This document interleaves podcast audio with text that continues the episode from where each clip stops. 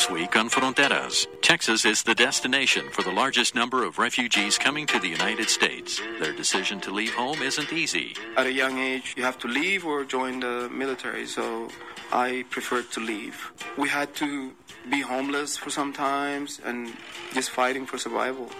More police departments are requiring their officers to wear body cameras. I don't know a chief that wouldn't like to deploy cameras throughout his entire patrol force.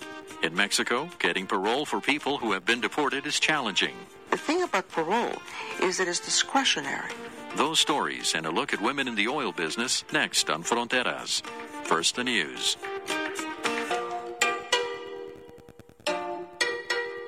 For many refugees, the decision to leave home and move to another country is about survival.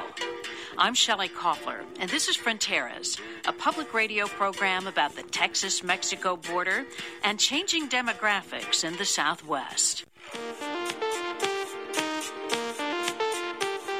Coming up on Fronteras, Lauren Silverman continues her report with a story about an increase in body camera sales. And women are claiming a stake in the Texas oil business. As landmen, we have to go into offices, push to get uh, signatures, push to get operating agreements. Those stories after this break. Oil, like guns, is always in the news in this part of the country. It's an industry dominated by men. In 2013, just 25% of American oil and gas workers were women. Even fewer were in the executive offices. But there are some female leaders in the energy industry, as Lana Straub of Marfa Public Radio reports. Kimberly Smith is a female landman in West Texas. Her friends call her a land ma'am. As landmen, we have to go into offices, push to get uh, signatures, push to get operating agreements. It's a West Texas term of endearment, but it also distinguishes her as a woman in a male dominated profession, a profession that often deals Smith some gender backlash. Smith says when she tries to network for jobs, people don't see her as a breadwinner. It's more like she's working for spending money. If my husband, who is a owner in the company had said, you know, I'm looking for a project, people would be more intentional on helping him network, whereas they perceive that I'm just, you know, buying the kids fun stuff and accessories. And that attitude hurts women trying to find work in the oil business. Oh, there's a lot of women that are contributing and are maybe the sole providers to their families, and they wouldn't be seen as that. Women aren't entering the profession at the same rate as men. In fact, during the recent oil boom, the percentage of women per capita in the oil and gas industry actually dropped. It fell from 30% in 2009 to 25% in 2013, even as the industry as a whole grew its workforce 61%. And I had partners that also gave me a hard time. Patricia McDonald is a hydraulic fracturing engineer for Halliburton, which means she oversees all the technical and engineering aspects of a frac job. She first felt gender bias in college while working with an all male study group. And um, they weren't willing to work with me, so I had to do some things like keep the project so they couldn't finish it without me and force them to meet with me instead of like telling me, oh, we're going to meet at this time, and then they actually meet at a completely different time, and I show up and I'm like, where is everyone? This is exactly what Women's Energy Network hopes to change. The women only group started in Houston in 1994. Now it's got 3,000 members across the country.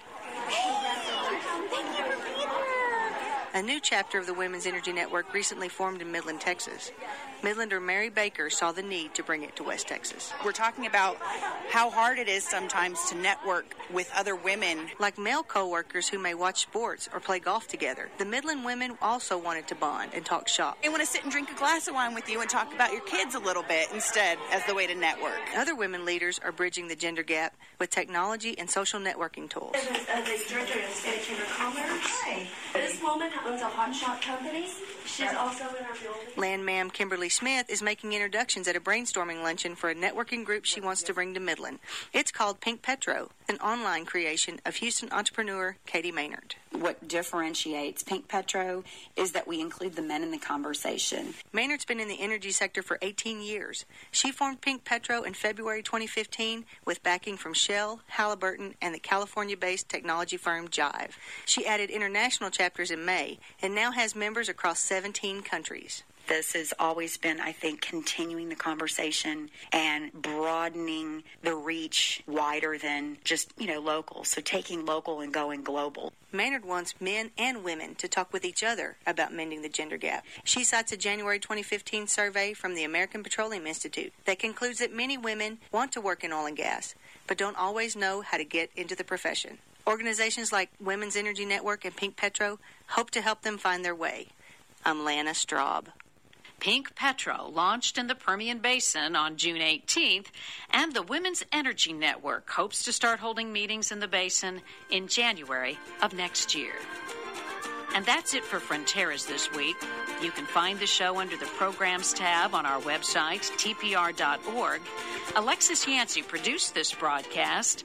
Charanga Cakewalk composed our theme music. I'm Shelley Kofler in San Antonio.